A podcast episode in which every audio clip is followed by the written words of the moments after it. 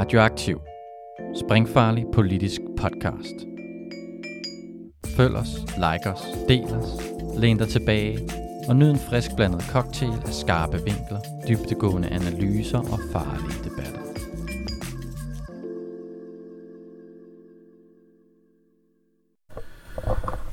Ja, velkommen til. Jeg sidder her i øh, Fredericia sammen med øh, Cecilie, og øh, hun er medlem af byrådet for Enhedslisten, og vi kommer til at snakke lidt omkring, øh, hvordan at øh, det fungerer med kommunalpolitik og det kommende kommunalvalg i øh, Fredericia Kommune herop til øh, valget i november. Øh, Cecilie, kan du prøve at starte med måske at præsentere dig selv? Ja, men jeg hedder Cecilie Rose Schulz, og jeg har siddet i Fredericia Byråd for Enhedslisten de sidste syv og et halvt år er det nu. Og jeg er 34 år gammel, har to børn og mand og, og bor her i, i Fredericia. Ja. Jeg tænker, at øh, vi kommer til at prøve at starte med at, at prøve at sætte, øh, sætte byen lidt, øh, lidt på landkortet for vores lyttere. Øh, jeg tænker, at vi kan starte med sådan det helt øh, lavpraktiske Fredericia. Det ligger lige der ved Lillebælt, øh, og, øh, og den ene ender broen, og Middelfart er den anden. Og der er sikkert mange, der kender den, fordi de har skulle skifte tog på et eller andet tidspunkt. Men kan du prøve at fortælle os lidt mere omkring øh, Fredericia by? Hvad er det for en størrelse by? Øhm, ja, altså, som du siger, der er mange, der kender det som nærmest sådan et stort trafikkryds. Øh, der er flere motorveje, der, der krydser igennem her, og, øh, og vi har en helt lille spor på banegården, så, øh, så det er nok det, mange kender Fredericia fra. Men Fredericia er også sådan en, øh, en gammel arbejderby med en masse tung industri, øh, en del af trekantområdet, hvor Vejle og Kolding nok øh, for mange bliver set lidt som storbrødrene, og Fredericia er lidt sådan underdoggen. Øh, der er stor forskel på øh, uddannelsesniveauet, blandt andet øh, i, i de byer, der er i trekantområdet, hvor, hvor Fredericia, der er der en del, som ikke har, har ret meget uddannelse efter folkeskolen, og også en del, som, som ikke har mere end, end folkeskolen med sig. Øh, så det er også en by, som har været hårdt ramt, når mange af de ufaglærte arbejdspladser øh, har lukket ned, eller har, har mindsket antallet af de ufaglærte øh, jobs. Og, og en by, som øh, er påvirket af forandringerne i, i industrien. Øh, generelt fordi der er så mange industriarbejdspladser, eller har i hvert fald været historisk set i Fredericia. Øh. Så du nævner meget det her med, at der, der har været noget, en masse industri engang, og det er der ikke så meget længere. Hvad, hvad er så egentlig sådan det dominerende i, øh, i, i Fredericia i dag? Sådan erhvervsliv, kultur og så videre. Hvad, hvad sker der? Hvad, hvad laver folk? Altså, der er øh, stadig rigtig mange øh, sådan industriarbejdspladser, kan man sige. Det er bare en anden type. Nu er der rigtig meget sådan inden for transport og logistik. Øh, der er øh, også, der har været to kaserner, der er stadig en kaserne, øh, og det præger selvfølgelig også byen. Det er en gammel garnisonsby, en, en planlagt by, en, en militærby, og Fredericia er blandt andet kendt for, for voldanlægget, der er rundt om. Og, Fredericia har i virkeligheden rigtig, rigtig meget historie og, og meget kulturhistorie, som også er meget synligt i, i byen. Og, og i, altså sådan, når man færdes her, så, så kan man ikke undgå at bemærke de, de lige gader øh, og, og voldanlægget og, øh, og kanonerne og, og den type statuer, der nu er. Og, Øh, altså, så det, det præger selvfølgelig også billedet. Så er det også en by, som noget af det, jeg holder enormt meget af ved Fredericia, det er den her sådan lidt rå nerve, der er sådan, det... Øh, Fredericia har noget kant. Det er ikke en pæn og poleret by. Øh, det er en, øh, en tung by, vil nogen måske sige, men det er også en, en meget kreativ by, og noget af det, jeg faldt for ved Fredericia, det er det, alle de her undergrundsmiljøer, som er i Fredericia. Mm. Øh, der er nogle store scener inden for nogle øh, genre musik, eksempelvis hardcore, øh, metal fylder også en del. Øh, der er plads til noget eksperimenterende, øh, også inden for, for teater for eksempel. Fredericia har været sat lidt på landkortet også af et musicalteater, som mm. jo desværre gik konkurs af, af flere årsager, det, det skal vi måske ikke uddybe nu her, men, men øh, er jo blevet genrejst her i år og, øh, og spiller igen her fra efteråret øh, forestillinger. Og, øh, og det har jo været i en, i, en, i en særklasse, det er i hvert fald ingen hemmelighed, at det har også været med til at gøre, at nogen har ændret lidt opfattelse af, af Fredericia. Øh, men, men der er mange, der ikke har tænkt, at Fredericia har et rigt kulturliv, og det er fordi det, sådan det elitære, det finkulturelle har måske ikke fyldt så meget i Fredericia. Men når man kigger på, hvor mange kulturarrangementer der er, sammenlignet med hvor mange borgere der er i Fredericia, så er der faktisk dobbelt så mange kulturarrangementer i Fredericia, end der er i Vejle og der er i Kolding per indbygger. Øh, så, så det er en, en meget aktiv by, og en by, hvor der er enormt meget lokal patriotisme i virkeligheden også. Altså, der er mange, der er meget stolte af Fredericia. Øh, I hvert fald er kommet fra Fredericia. Og så er det lidt et skisme, fordi alligevel så er der rigtig mange, som taler byen rigtig meget ned. Ja. Øh, der, der kan være meget jantelov i Fredericia, og øh, det kommer måske af det her med at være, være lillebroren i det her trekantområde, altså sådan underdoggen i det. Øhm. Er det sådan rent størrelsesmæssigt, at man er, øh, er underdog? Øh, jeg har ikke sådan lige hovedet øh, befolkningstallene for det. Altså jeg ved godt, Vejle er større end de andre, men jeg, ved, jeg troede egentlig, at Fredericia var større end Kolding. Øh, jamen, der bor et par 40.000 i Fredericia by, og kommunen bor der kun lidt over 50.000 i. Så det handler også om geografisk set af Fredericia, en meget lille kommune. Der er nærmest kun Fredericia by i Fredericia Kommune, og Kolding og Vejle har et kæmpe opland. Ja. Øh, så der bor væsentligt flere, øh, men byerne i sig selv er også en smule større end Fredericia. Men jeg tror primært så handler det om, om fortællingerne om de her byer, hvor måske især Vejle er en mere poleret, øh, pæn by i mange øjne. Øh, og det er der så nogen, der bliver tiltrukket af. Det gør jeg ikke ret meget. Jeg har ret bevidst valgt at bosætte mig i Fredericia, fordi jeg godt kan lide den der rå nerve og den der øh, ja, arbejderkultur på godt og ondt, som jo også er her, som er med til at, øh, at skabe en by, hvor øh, ja, den er ikke særlig elitær, den her by.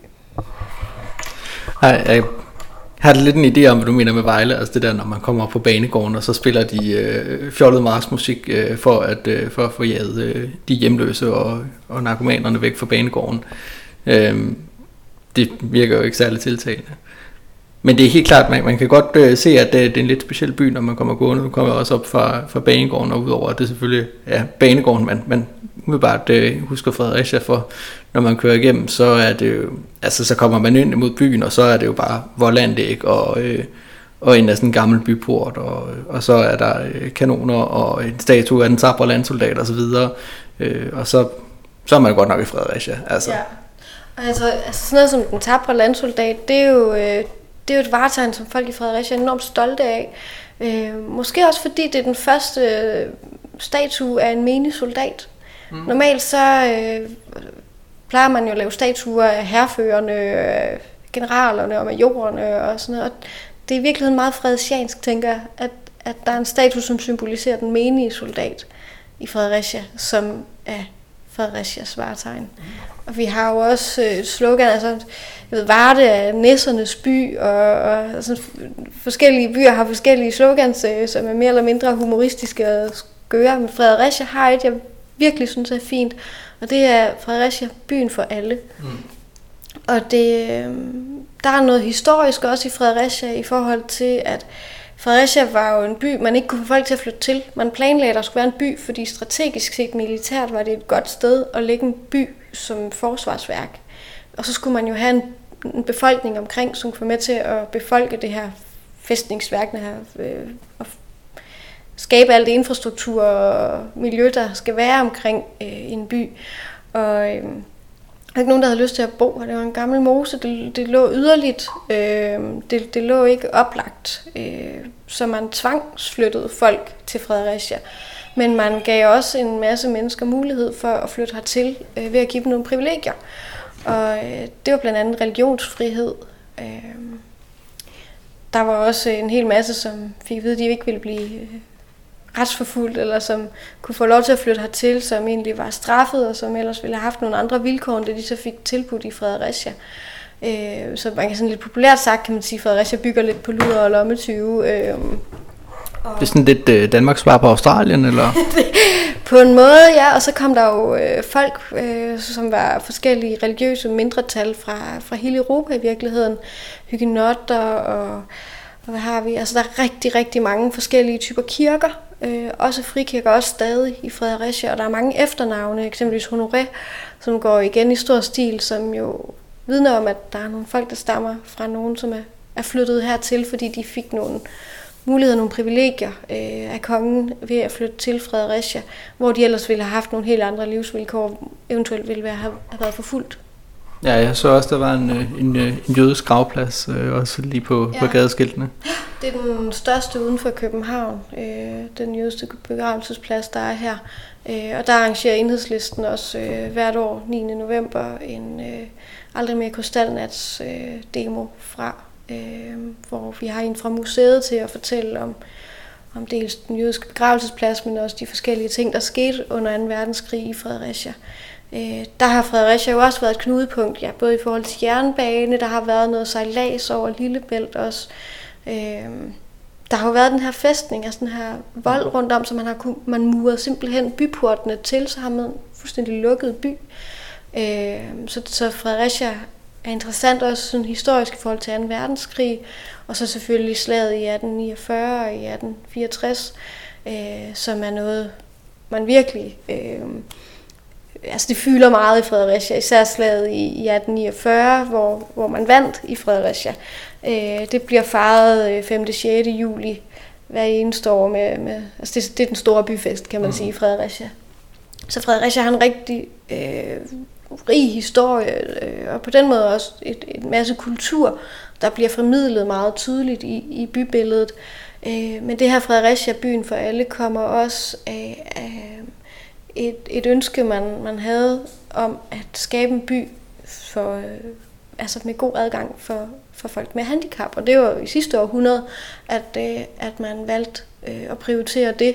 Og det vil sige, det er stadig noget, vi arbejder med, men, men lige nu er jeg fungerende formand i, i senior handicapudvalget, og der er det da noget, jeg sådan tænker meget over, og det er noget, vi har haft meget med i budgetforhandlingerne, også i enhedslisten, og noget, vi også har med, har med meget tydeligt i, i alle dele af vores valgprogram faktisk. Det er det her med tilgængelighed for, for folk med forskellige typer handicap, synlige og usynlige, øh, og, og prøve at huske på, at det er også en del af det her med, at vi vil være byen for alle. Ja, jeg øh, stusser lidt over, altså når du får snakket så meget om øh, omkring det her med, øh, med historien omkring garnitionen og om øh, øh Slesvig-krigene og så videre, øh, at, øh, at, at det, er jo, det er jo lidt sjovt at, at skulle høre en, øh, et byrådsmedlem fra enhedslistens side og snakke om, øh, om vores stolte militære historie øh, lokalt. Det er ikke det, jeg normalt øh, associerer med det, men, øh, men hvad, der, der er noget lokalt, øh, det at du nævnte selv det der med... Øh, fokus på, øh, på sådan det folkelige og den menige soldat frem for herreføreren og, og alt sådan noget. Ja, altså jeg er jo virkelig en meget stor pacifist og har flettet mange blomsterkranse i, i min tid. Øhm, og ja, jeg er ikke, øh, altså, øh, havde jeg været mand, så havde jeg også været militærnægter. Og, øh, og det er ikke sådan den del af det, der fylder for mig, men, men jeg tror, at altså, øh, vi har en veteranpolitik også øh, i Fredericia, en veterankoordinator, vi har et veteranhjem, vi, øh, vi har rigtig mange veteraner i Fredericia, og det er jo derfor, vi har alle de ting der også. Og, og det er jo til gengæld noget, der fylder meget for mig, fordi selvom jeg ikke bryder mig om krig, øh, så ser jeg jo stadig nogle eftervirkninger, som rammer nogle folk, og der er mange, der er bosat i Fredericia, øh, som øh, har, har forskellige ar på sjælen, efter at have været udsendt eksempelvis. øh, Øh, PTSD, øh, og det rammer hele familien i virkeligheden. Øh, og det er, det er jo ikke en udfordring, der kun findes i Fredericia, men det er i hvert fald en udfordring, som også findes i Fredericia, og som findes i stor stil i Fredericia. Så øh, det, det er igen det her sådan lidt det dobbelte, at der er en hel masse stolthed forbundet med nogle ting, men som også øh, har nogle Altså, der er også noget, som vender den tunge ende nedad der. Øh, i forhold til nogle af de ting, man er stolt af i Fredericia. Altså ligesom med industrien, det har også været noget, man har været stolt af i Fredericia. Mm. Øh, alt det her industri, man har været god til, siger jeg gåsøjne, at tiltrække til byen. Øh, nu har man så brugt mange år på at prøve at rykke al den her tunge industri fra centrum og ud til nogle erhvervsområder uden for centrum. Øh, så man har kunne bruge de her arealer inde i byen til at lave parker og til at lave boligområder. Vi er ved at få bygget en hel masse almene boliger især, og er ved at etablere en kæmpe stor bypark også, som skal binde øh, volden sammen, øh, som helst næsten minder om et C, kan man sige, rundt om, mm. om byen. Øh, så det kan vi få bundet sammen, så det måske mere får form som en slags D. Ja. øh, ved at lave den her bypark ned langs øh, havnen. Okay. Og, øh, og det er jo et område, hvor der før lå en, en kemifabrik, der hed Keminova og Kemia. Øh, og, og det er jo en arv, som vi har med os, som giver nogle store udfordringer øh, i forhold til forureningsproblematikker, men der er også, øh, altså, det har påvirket byen rigtig meget, at alt industri har været der. Der har været alle arbejdspladserne, som man har været rigtig glad for.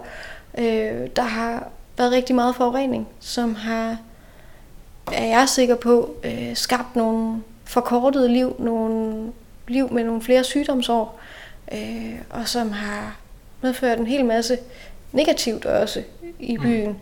Og, øh, og sådan er det lidt med meget af det, der er i Fredericia. Altså, der er både øh, fordele og ulemper ved det, og, og, og folk taler gerne grimt om det, men folk udefra skal helst ikke tale grimt om det.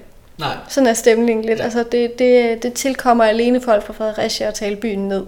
Okay. Øh, så når man taler med folk uden fra byen, så, så taler folk fra Fredericia meget, meget stolt om Fredericia mm. som regel. Ja. Ja. Og det er, jo, altså, det er svært at undgå, at det smitter af, kan man mærke. Altså, øh, jeg tror ikke, jeg var ikke super historisk interesseret, slet ikke i militærhistorie. Nej. men, men sådan syv et halvt års øh, indoktrinering øh, sætter alligevel sine spor. Jeg har endnu ikke været med til de der 6. juli middage, øh, som bliver arrangeret, og sådan, øh, hvor man får den her faste bestemte 6. juli menu og sådan noget. Det, det har jeg bevidst valgt fra.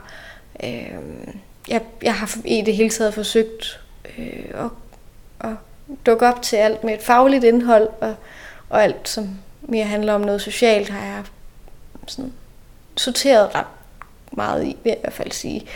Ja. Øh, og, og det her med at, at gå øh, i optog sammen med militæret og sådan noget 6. juli, det har, det har jeg ikke prioriteret at deltage i. Øh, men jeg har kigget på, og jeg har taget mine børn med øh, til 6. juli og, og fortalt dem om historien og sådan noget, men øh, ja, der, jeg, jeg hører også nogle gange for, at jeg ikke er herfra øh, at jeg ikke er fæstningspige. For der er jo et udtryk, der hedder fæstningsdreng og fæstningspige, okay. så man født inden for voldene. Ah. Og i nogens øjne er det en familien omstændighed, at jeg er gift med en fæstningsdreng. Men det er ikke helt nok i alles øjne. Så jeg, jeg vil altid være en tilflytter, mm. øh, som ikke kommer helt ind i varmen hos alle. Det, det er jeg klar over. Og, øh, og når jeg vælger den slags fra, så er jeg også helt klar over, at så er der også nogen, der kigger på mig og ryster på hovedet og tænker, ja, det, hun bliver aldrig Nej. rigtig fredsjaner. Ja. Så tænker jeg også, at vi har fået, øh, fået givet vores, øh, vores lyttere et ret godt billede af, hvad det er for en, øh, for en by, øh, vi snakker om, og hvad det er for en, for en historie, og en økonomi og kultur, og nogle mennesker, der ligger i det. Øh, så tænker jeg måske, at vi kan prøve at gå, gå øh, lidt øh, mere over til øh, det politiske. Øh, hvis man skulle prøve at starte et sted, kan du så prøve at fortælle os lidt om, hvad, hvad, hvad er den politiske sådan, situation i, i, i Fredericia sådan, fra dit perspektiv? Ja, øhm, og lige nu, så er det jo sådan, man kan ikke noget uden Socialdemokratiet støtter det. Og øhm, de sidder på, på to tredjedel af alle pladserne i, i byrådet her. Ja. Vi havde jo en, en borgmester, som som stoppede her omkring årsskiftet, som fik hver tredje stemme, der blev afgivet ved valget, det fik han som personlig stemme. Kan du prøve lige at, at løbe os igennem sådan historikken med borgmestre her Ja. de sidste par år? For der er sket en del.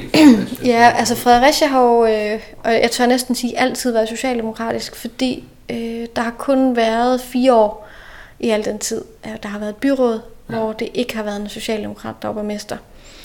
Og, øh, og det har været måske lidt, der har været lidt stillstand, vil jeg måske sige. Sådan, byen har måske ikke udviklet sig så hurtigt som mange andre, øh, og passet lidt sig selv. Og så øh, var der en socialdemokratisk borgmester, som hed Uffe Steiner, som alligevel kunne se nogle idéer i nogle forandringer, og, øh, og det blev han ret upopulær på, øh, for det ønskede befolkningen simpelthen ikke. Han øh, var med til at lukke det skibsværft, Ja som lå nede på havnen, for at, øh, at få fjernet noget af al den her industri fra centrum, og skibsværftet kan man jo ikke flytte uden for, for byen på et eller andet øh, erhvervsareal øh, inde midt på landet.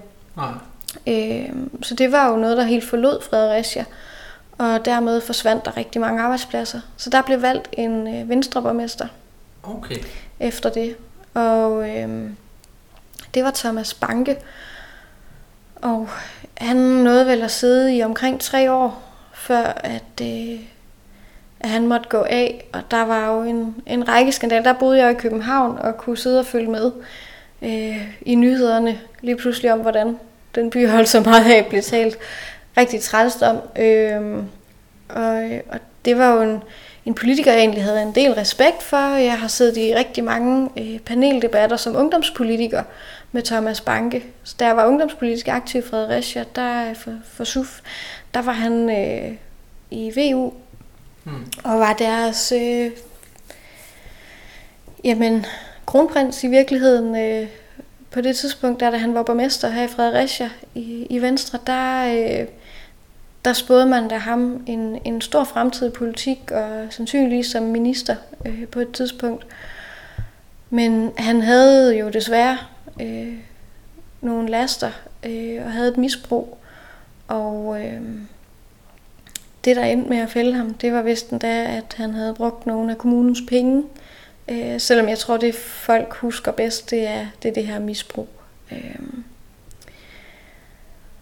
Og... Hvordan har været debatten omkring det? Eller, altså, jeg, jeg kan ikke jeg husker sagen sådan forholdsvis vagt, men husker primært, at den- der var noget med noget kokain. Øhm, men altså blev, blev han væltet på, at øh, altså på, på sådan selve det faktum, at han, øh, han havde et misbrug, eller, eller var det sådan omkringliggende omstændigheder?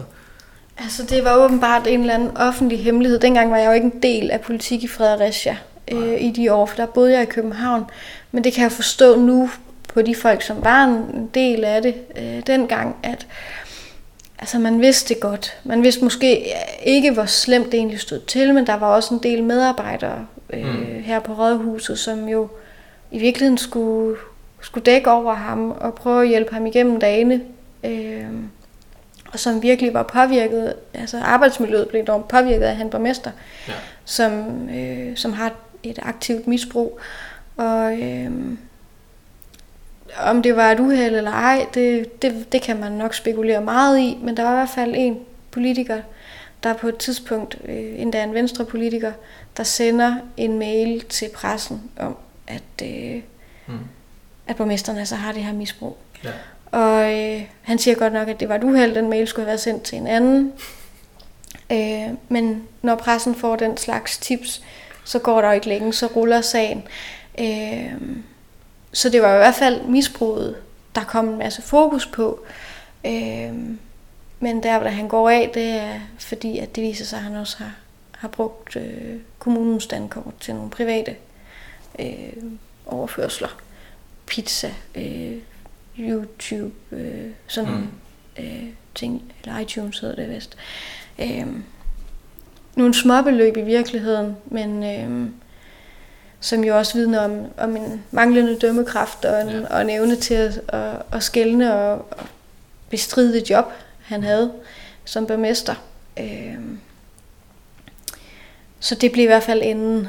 Og øh, så var der jo kortvarigt ja, sådan en, der gik ind og, øh, og overtog fra ham fra partiet, og, og, øh, ja, det, hvorfor det lige blev, blev Kenny Brun Olsen, det, det, det undrer jeg mig stadig over. Øh, det er i hvert fald ikke ham, som er i spidsen for partiet nu heller, øh, konstaterer jeg. Øh, men det var et parti, som var meget splittet, og, og det har i virkeligheden måske været med til også at give Socialdemokratiet enormt frit spil i den her by.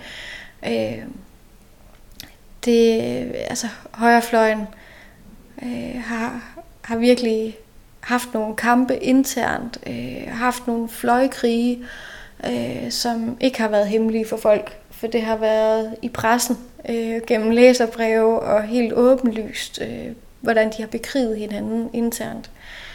Og, øh, og det har jo måske også været med til at gøre, at folk har svært ved at se et, et andet alternativ end Socialdemokratiet. Og øh, jeg vil i hvert fald sige, med et stort flertal øh, blev Socialdemokratiet jo så valgt efter, efter hele misæren der. De, de fire år med Venstre, det var ikke øh, nogen succes. Det tror jeg, alle var enige om. Og, øh, og der blev Jakob Bjergård borgmester i Fredericia, og øh, jeg tror egentlig, folk var enormt tilfredse med ham den første periode. Eller det, det må man jo sige, når han får hver tredje afgivende stemme personligt. Ikke? Øh, jeg var bekymret fra starten for, hvad der kunne ske, når magten er centraliseret hos et parti, øh, og uanset hvad vi andre gør. Øh, jeg har faktisk flere gange samarbejdet med, med Dansk Folkeparti og Venstre omkring nogle sager, eksempelvis øh, omkring øh, at prøve at få en whistleblower-ordning. Det var et forslag, Enhedslisten har stillet, men som Dansk Folkeparti og Venstre støttede, og som har, de har, efter vi stillede det forslag, blev ved med at hjælpe med at kæmpe for det, øh, også i budgetforhandlingerne sammen med os. Så vi har jo nogle gange øh, dannet nogle alliancer øh, på tværs af partier, øh, men op mod et parti, som har siddet med en suveræn magt. Mm. Og allerede et halvt år efter valget, der så vi egentlig de første tegn på øh, nogle ting, der bekymrede mig. Øh, der var noget med et tristævne og nogle, noget underskrift, der var blevet forfalsket, og det var svært at finde hoved og hale i, hvad der egentlig var foregået, men det, det hele så ud til, det var, at nogen havde taget en beslutning uden rigtig at huske at inddrage andre. Øh, og det er jo ikke rigtig sådan, man spiller, men bare fordi man har et flertal, så skal man jo stadig huske de demokratiske processer, der er, selvom meget i princippet er givet, fordi jamen, hvis Socialdemokratiet på deres gruppemøder vedtager, om det er sådan, vi vil have det, så er det jo sådan, det bliver, fordi mm. de har flertallet. Øh, men det betyder jo ikke, at man skal droppe processerne, fordi ja. vi andre skal have mulighed for at få et indblik, og vi skal kunne komme med indsigelser og indspark, og vi skal have en debat. Øh, så det, øh, det, kan, det skrev vi en del om øh, her i lokalafdelingen, øh, læserbreve og, og sådan noget, omkring det forløb, omkring tristævnet, og så lad os nu håbe, at det her ikke bliver symptomatisk for den her periode, fordi det er altså faktisk ret farligt, at et parti sidder med så meget magt. Og bagklog, som man kan være nu, ikke, så, så blev det desværre symptomatisk, for det viser sig gennem de sidste tre år, der har... Øh, en borgmester jo handlede enormt enerådigt øh, i den her by, og, og gjort rigtig mange ting udenom resten af byrådet. Og, øh, kan du måske prøve at uddybe ja. lidt, hvad, øh, hvad, hvad det er, der er sket med, øh, med borgmesteren her de sidste par år?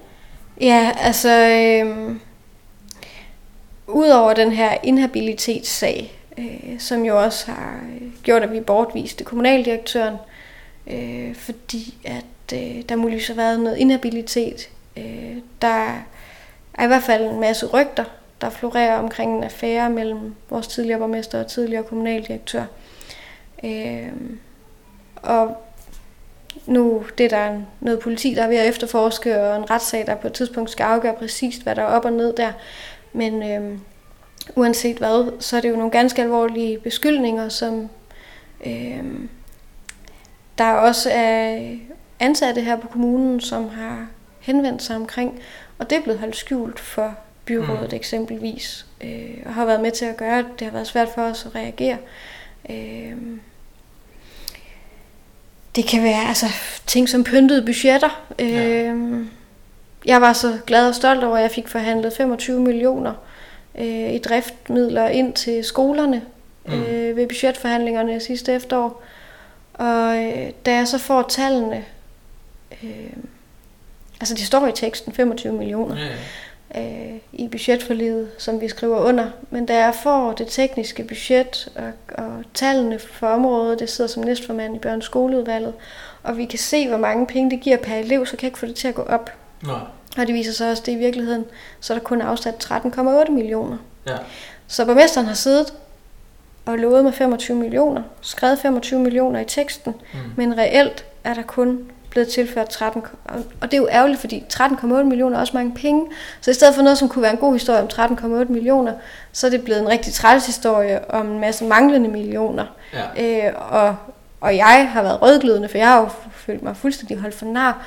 Og det er desværre bare et eksempel. Der er rigtig, rigtig mange ting i det budget, der blev vedtaget i efteråret 2020, som, øh, som desværre på ingen måde holder. Øh, han har vidst, det var hans sidste budget. Han vidste, han havde fået et job på det tidspunkt øh, i en virksomhed. Han var på vej væk fra kommunen.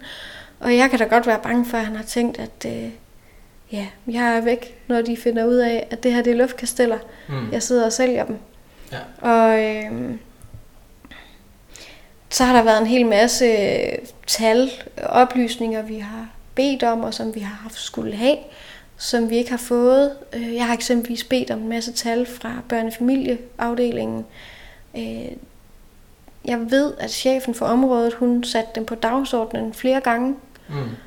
men hvor borgmesteren pillede dem af, inden dagsordenen blev udsendt øh, Ja. til, til formandskabet. Så vi har ikke haft nogen chance for at se, at det har været forsøgt sat på.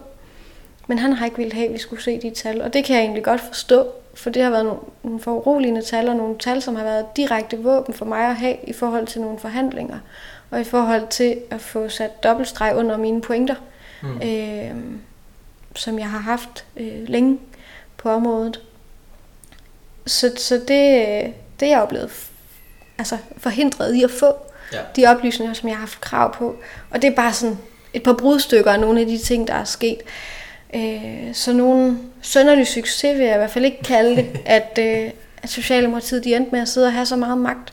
Og jeg tror i virkeligheden, uanset hvilket parti det vil være, så er det enormt farligt, at et parti sidder med al magten i princippet. Fordi vi andre, vi kan hurtigt blive til statister i deres show, hvis ikke man gør sig meget umage for at dele ud af magten og sørge for åbenhed og gennemsigtighed.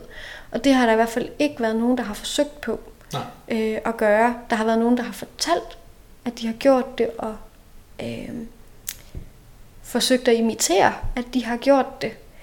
Øh, og det er da meget muligt, at der også er blevet delt ud af noget magt. I hvert fald ikke min retning, men måske en anden retning. Mm. Øh, det skal jeg ikke kunne sige.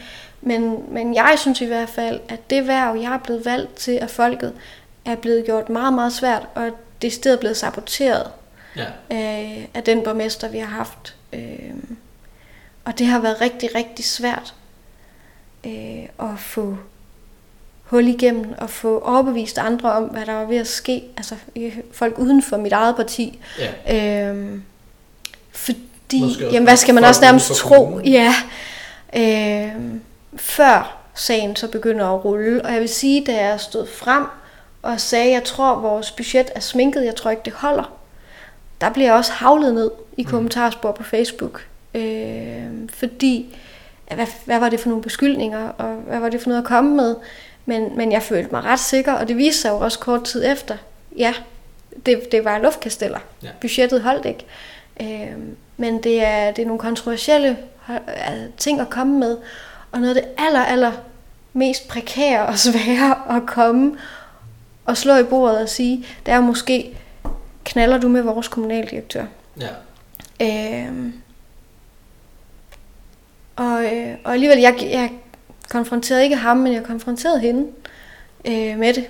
Øh, og, øh, og fik en rigtig god forklaring, som jeg stolede på på det tidspunkt. Ja. Øh, men valgte alligevel, at der skulle en advokatundersøgelse til, bare for at være helt sikker på, at der ikke var noget at komme efter. Men den advokatundersøgelse, den, øh, den endte jo så med at vare mange måneder og komme til at omhandle rigtig meget. Og komme til at afdække rigtig, rigtig mange øh, ting, som vi jo stadig er i gang med at rydde op i.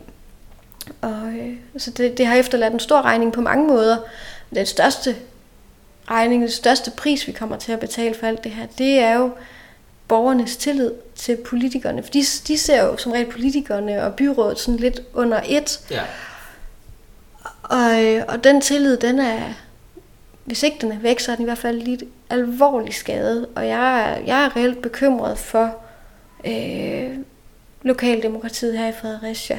Øh, om der er mennesker, som opgiver at stemme mm. til valget, som ikke føler, det giver mening at deltage i, øh, i demokratisk øh, proces. Øh, hvis deres høringssvar bliver skjult, hvis de penge, de føler, de er med til at kæmpe for til det område, der er vigtigt for dem, slet ikke eksisterer, men er monopoly-penge, øh, så er det svært at, at blive ved med at finde gejsten til at gøre det. Og det bekymrer mig rigtig meget. Og det bekymrer mig også rigtig meget i forhold til, hvad er det for nogle folk, vi kan få til at stille op? Hvem er det, der vil stå model til at rydde op i det her? Fordi det her, det er ikke noget, man får ros for. Øh, det er, det er utaknemmeligt arbejde, mm. det vi står i lige nu. Og det, det er ikke, fordi jeg vil pive overhovedet, fordi at, altså, jeg føler et meget stort ansvar i virkeligheden. Men det gør mig bekymret i forhold til, øh, hvem det tiltrækker.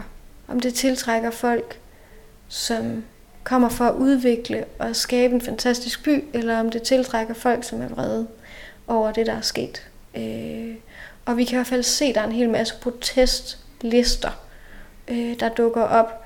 Øh, og nogle af de her borgerlister virker super spændende og interessante, og andre tænker jeg desværre primært øh, er dannet sådan i vrede og trods, øh, og har ikke så meget sådan ideologi bag, og ikke så meget sådan fremtid øh, i forhold til, hvad, hvad der så skal ske fremadrettet for Fredericia. Og det er jo der, jeg virkelig synes, at enhedslisten har sin berettigelse. Øh, og jeg håber virkelig, at vi kan få lov øh, til at, at få en periode igen. Fordi der er ingen risiko for, at enhedslisten kommer til at sidde med et suverænt flertal. Det, det, jeg lover ikke ret mange ting, men det tør jeg i hvert fald godt love. Det tror jeg ikke, vi gør. Ja, altså hvis man skulle prøve at, at, tage den optimistiske hat på, så kunne man jo også øh, vente om at se det som en, en mulighed. Øh, hvis man går tilbage til sidste kommunalvalg, så lykkedes det jo for eksempel øh, Tony Hansen fra SF at blive borgmester på Langeland, og også øh, meget som resultat af et, øh, et, et, et sådan dysfunktionelt byråd, hvor at man havde mistet tiltroen til de etablerede partier. Mm. Så der er vel også en, en mulighed, man kan, man kan gribe som, som venstrefløj i, i sådan en situation. Ja, helt sikkert. Og jeg, og jeg tænker også, at det er, det er det, som mange fornemmer, og det er derfor, at der pludselig spiger så mange øh, lokale borgerlister frem. Øh, det er der, fordi der er nogen, der vejer morgenluft og kan se, jamen, øh, folk vender ryggen til de her etablerede gamle magtpartier. Øh, det gjorde de jo ikke ved sidste valg overhovedet her. Altså, det var jo dem, der fik nærmest alle mandaterne. Men det tror jeg, at der er mange, der kommer til ved det her valg. Og omvendt, så er Fredericia bare den her socialdemokratiske arbejderby, som i over 100 år har haft en socialdemokratisk borgmester. Altså, der har kun været en enkelt periode nogensinde mm. Med en anden borgmester end en socialdemokrat. Så der skal måske alligevel også mere til det her. Altså, det er jeg, det er jeg i virkeligheden meget spændt på. Er det her nok ja. til, at folk vender ryggen? Altså, folk vendte i hvert fald ryggen til Socialdemokratiet, da, da værftet blev lukket. Så, så det, var, det var en dråbe, der fik bære til at flyde over. Socialdemokratiet fik et okay valg, øhm, men jo ikke i forhold til de sidste par perioder.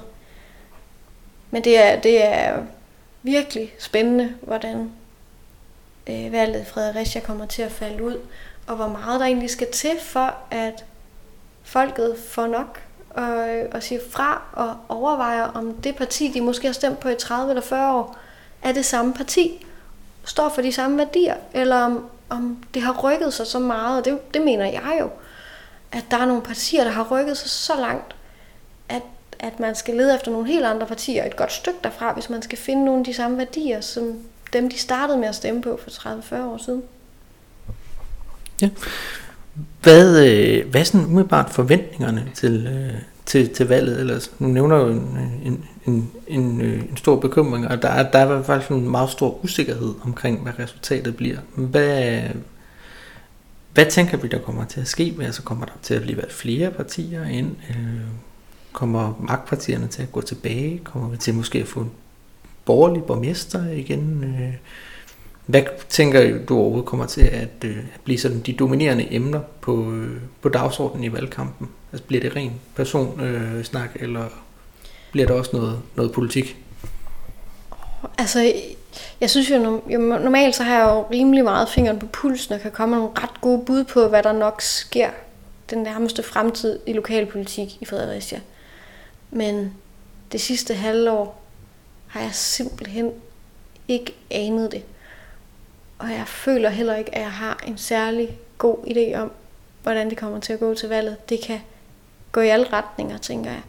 Noget af det, jeg føler mig ret sikker på, det er, at Socialdemokratiet kommer til at gå tilbage. Men hvor meget, om det bliver et mandat, to mandater, eller om det bliver fem mandater, altså det, det aner jeg ikke. Jeg tænker, de kommer til at gå tilbage.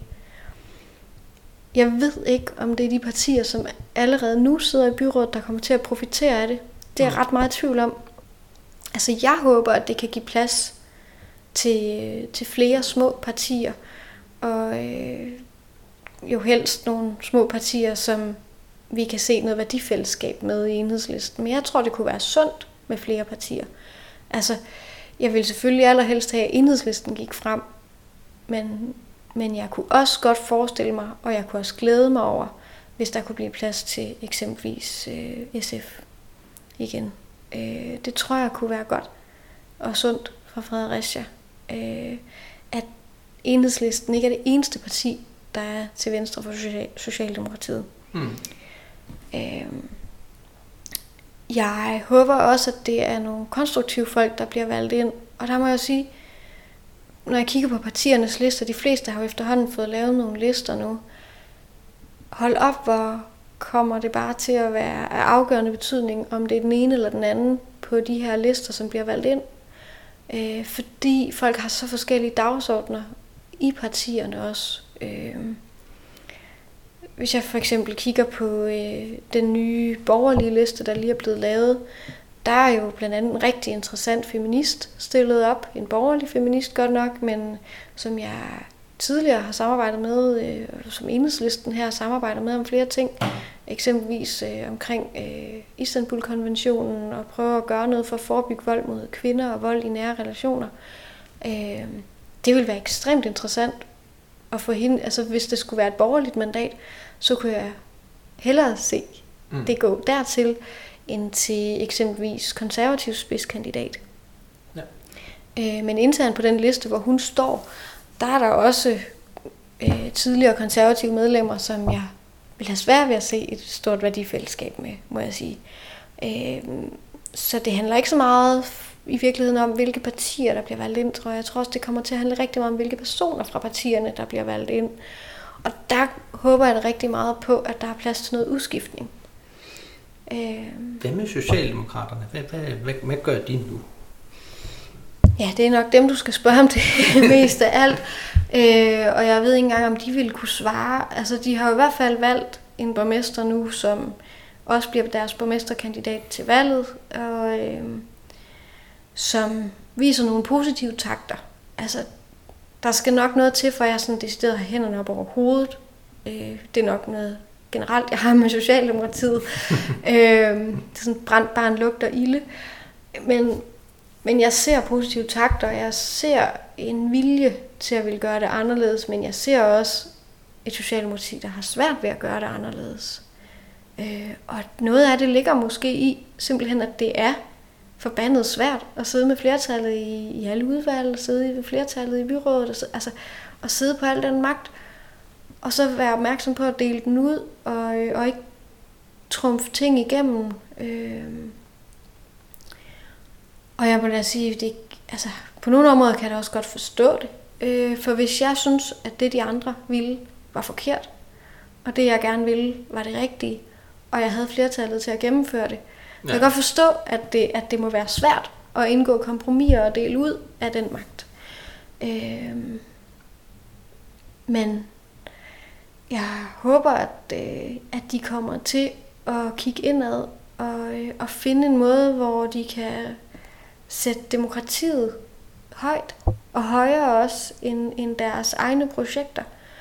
Øh, for det er jo måske det, der er sket, at der er enkeltpersoners egne private projekter, øh, som er blevet sat højere end folkestyret og en demokratiet og en åbenheden og retssikkerheden og en hel masse andre ting i virkeligheden. Og, og, og vi, vi er jo, altså det lyder måske som nogle store ord, men, men vi er jo der, hvor det også er en politisag jo. Øhm, så der er jo foregået nogle ret alvorlige ting. Øh, og der håber jeg, at, at, øh, at der bliver kigget indad. Ja. Øh, men jeg tænker også, at borgerne bliver nødt til at kigge på, kunne jeg finde nogle af mine holdninger repræsenteret hos nogen, som måske ikke kommer til at sidde med en suveræn magt. Måske hos nogle af de små partier. Måske hos en person, som står lidt længere nede på listen. Måske på en, som jeg ikke havde overvejet at stemme på, men som jeg kunne jo lige undersøge. Øh, og ikke bare stemmer på de højst placerede og på de etablerede store partier. Fordi så får man mere af det samme, kan jeg være bange for. For det er så svært at bryde med. Altså der er så meget fastlåst øh, struktur og kultur omkring politik. Man kan jo bare se på det i forhold til, at det er primært øh, mænd over 60. Mm. Hvis du kigger ud sådan generelt på hele landet, så, øh, så er det omkring 30 procent kvinder, der sidder i byrådene. Langt de fleste er mænd, langt de fleste er godt op i alderen.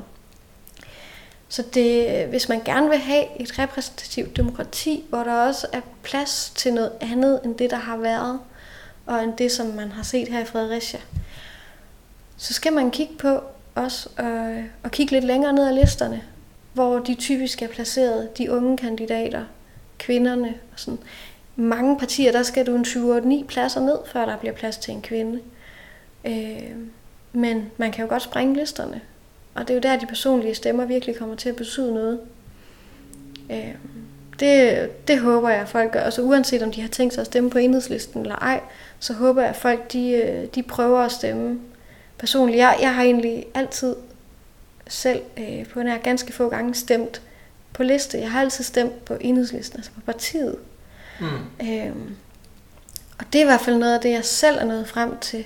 At nej, hvor kan det være afgørende øh, hvilket menneske det er. Øh, I enhedslisten, der får man jo hele holdet med, kan man sige. Vi, vi er her jo som kollektiv, men i de fleste partier, der, der kan der jo godt internt i partier være folk, som er, er komplet uenige om nogle ting, og som ønsker noget vidt forskelligt. Det er ikke så ideologisk. Det er ikke så styret af, hvad partiet overordnet mener. Man kan også se det i for, altså, der kan være en enormt stor forskel på eksempelvis Socialdemokratiet i lokalt i et byråd, og så Socialdemokratiet øh, på Christiansborg. Og sådan gælder det for, for alle partier næsten i virkeligheden. Øh, jeg tror, der er få partier, som er så ideologisk øh, hængt op som enhedslisten i forhold til, hvordan vi agerer. Øh, og hvor der er så stor overensstemmelse mellem den måde, vi agerer, mellem de forskellige kommuner og mellem Christiansborg og, og byrådene og regionsrådene. Øh, så hvis man stemmer på et andet parti end enhedslisten, så, så tænker jeg, at det er enormt afgørende, hvad det er for et menneske, man så stemmer på. Hvis man bare stemmer på listen, så får man mere af det samme. Ja. Altså hvis jeg skulle prøve at, at, sådan udfordre dig lidt på det, så tror jeg da umiddelbart, at jeg kan komme i tanke om mange forskelle på forskellige enhedslisteafdelinger øh, rundt omkring i, mm. i byrådene, og hvordan de prioriterer. Ja. Og nok også, at øh, altså, selvom at, øh, at man har et, øh, et partidemokrati, at det så har en vis betydning, hvem det er, der bliver valgt ind. Øh, og der kan man jo så sige, at enhedslisten så tit, at det er jo noget, man afgør internt i partiet, i stedet for mm. at lade vælgerne tage stilling til det. Øh, men, men du mener, det, det er sådan meget ensartet, eller... Jeg er helt enig med dig i, at der er udsving, og der er forskelle, især i prioriteringer. Mm. Ikke så meget i sådan, om man er for eller imod Nej. nogle ting, men der kan være forskel på, hvad man synes er vigtigt. Og det er også meget lokalt båret. Altså for eksempel har, det, har vi her lokalt i Fredericia igennem lang tid haft meget stort fokus på, øh, på havmiljø. Og det er jo blandt andet, fordi Lillebælt løber igennem rundt om Fredericia. Øh, men det er jo også fordi, vi har haft nogle helt konkrete udfordringer omkring nogle klapningssager, øh, hvor der er andre kommuner, der har klappet deres slam lige ude foran vores blåflags badestrand. Øh, og også fordi, at øh, den byudvikling, der sker nede i det område, der hedder Kanalbyen, øh, der er der blevet lukket noget forurenet grundvand ud i Lillebælt, og det er jo kommunen selv. Øh, og hvor vi har været meget uenige internt i byrådet i hvert fald om, hvordan øh, vi skulle håndtere det. Øh, der har jeg følt mig lidt alene. Og øh, så, så det har jo været meget prioriteret. Vi har holdt flere åbne debatmøder om det, vi har haft temamøder om det og alt sådan noget her lokalt. Og det har fyldt meget på flere medlemsmøder og baggrundsgruppemøder, det her med havmiljø. Mm.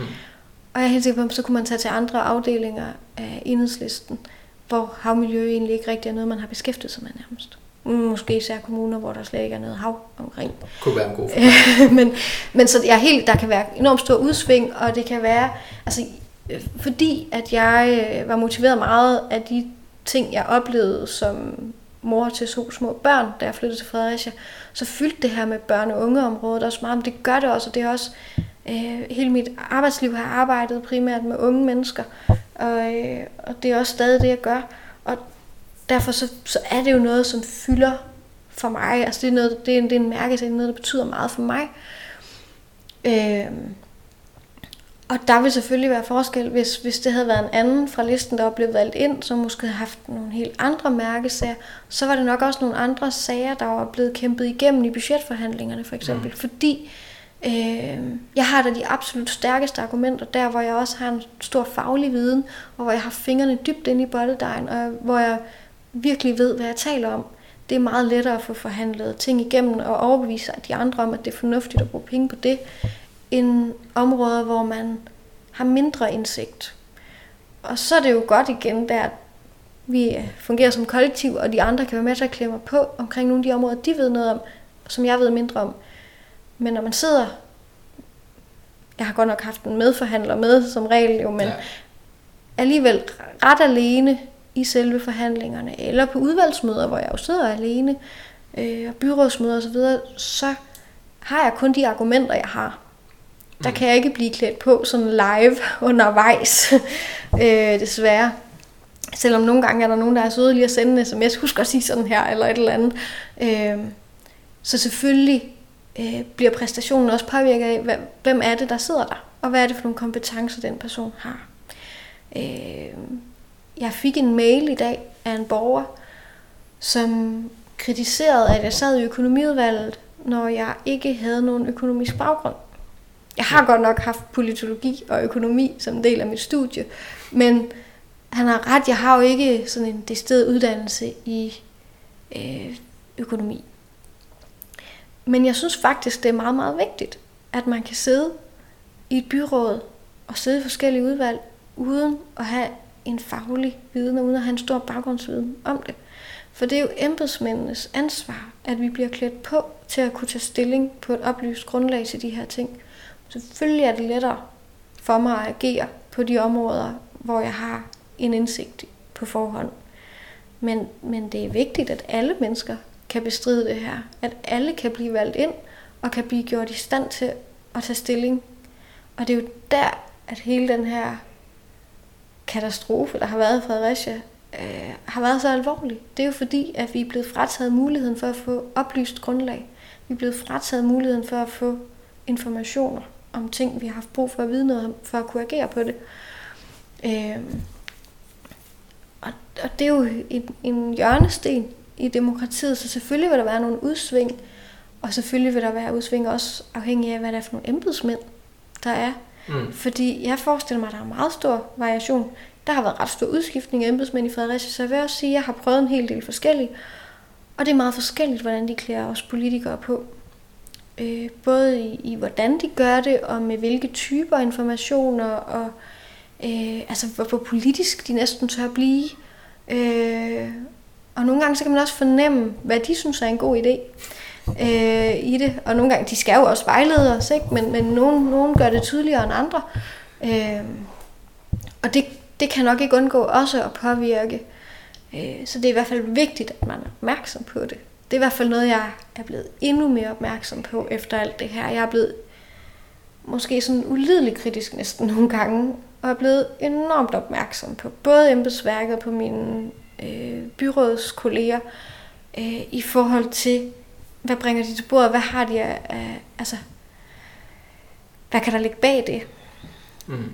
Øh, jeg har igennem syv og et halvt år været meget kendt for at, at stille rigtig mange spørgsmål, og stille rigtig mange kritiske spørgsmål. Jeg har endda været indkaldt til sådan rigtig decideret voksenskæld ud og røfler øh, foran andre mennesker, hvor jeg er blevet skældt heder og ære fra, fordi jeg stiller så mange spørgsmål. Og jeg er blevet bedt om at stoppe med det.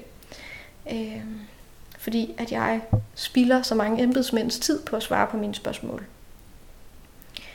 Øh, og jeg, altså, jeg har fået skyld for mange sygemeldinger, og øh, at afdelinger har været bagud med vigtige opgaver og sådan noget. Og, altså, øh, det har jeg taget meget med et græns salt, fordi jeg tænker ikke, jeg har stillet rimelig mange spørgsmål.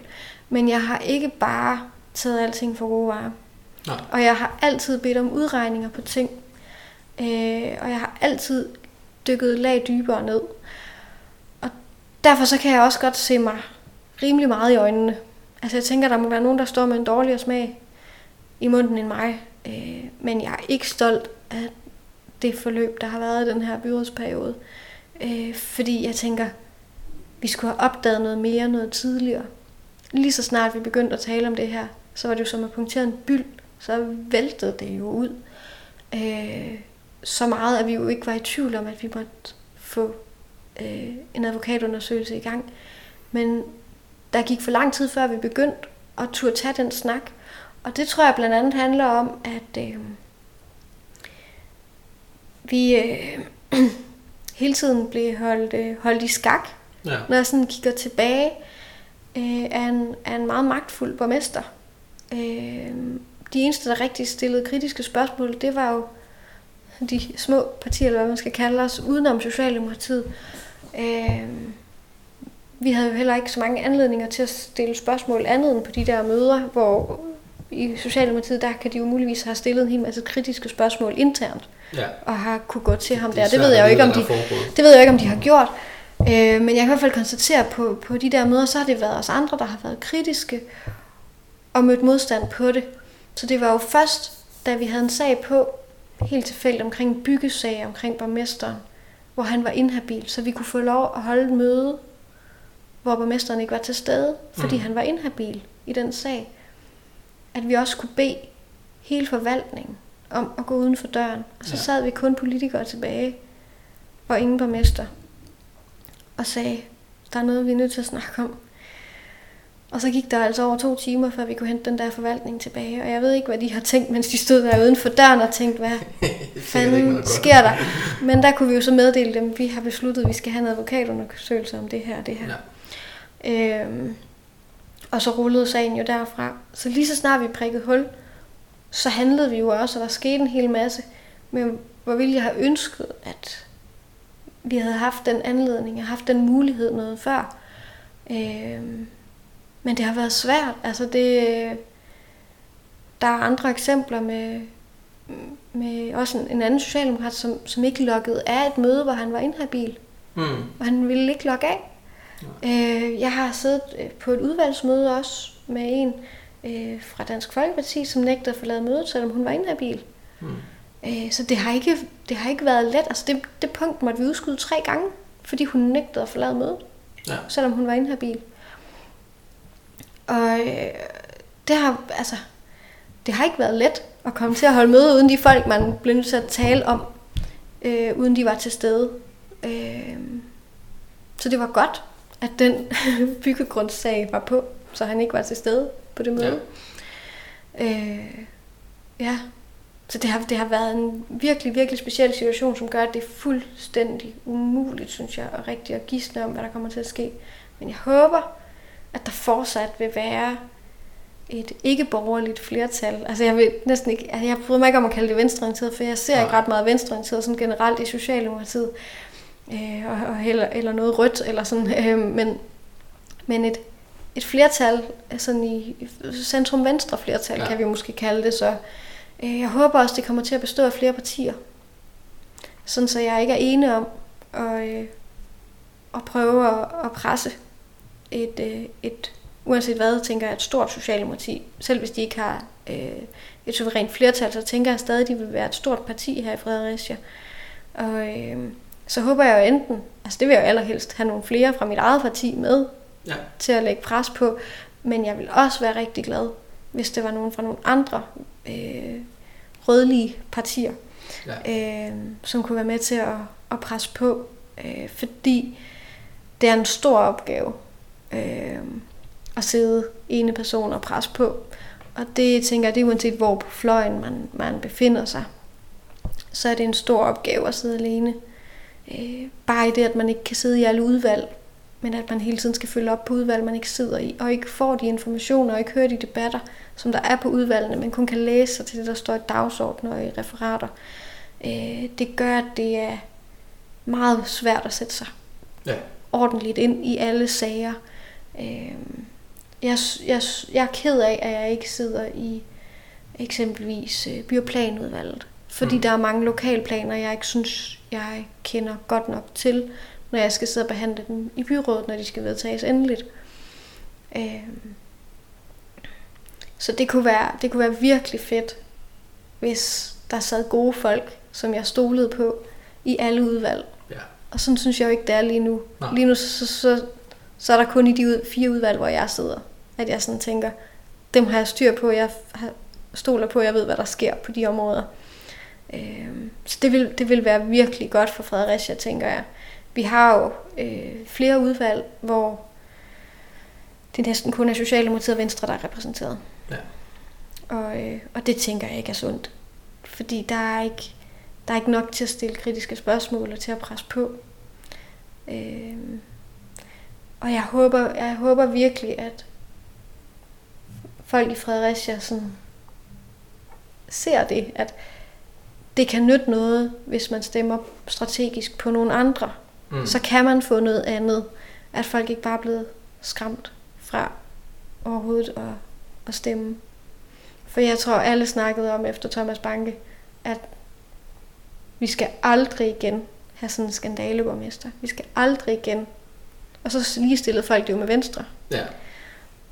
Og så får man en endnu større skandale med en socialdemokrat. Det tror jeg efterlader mange, øh, som placerer sig nogenlunde i centrum i hvert fald, øh, ideologisk set. Øh, lidt rådvillige i forhold til, hvor de lige skal placere deres stemme, om det så mm. overhovedet nytter. Men det tænker jeg, det gør, hvis de kigger længere ned på listerne. Eller længere ude på fløjene. Det håber vi i hvert fald på. Øh, jamen jeg siger rigtig mange tak øh, for, for i dag, og det bliver utrolig spændende at se, hvad der kommer til at ske øh, til øh, november. Men øh, du må i hvert fald have held og lykke øh, sammen med resten af enhedslisten. Mange tak.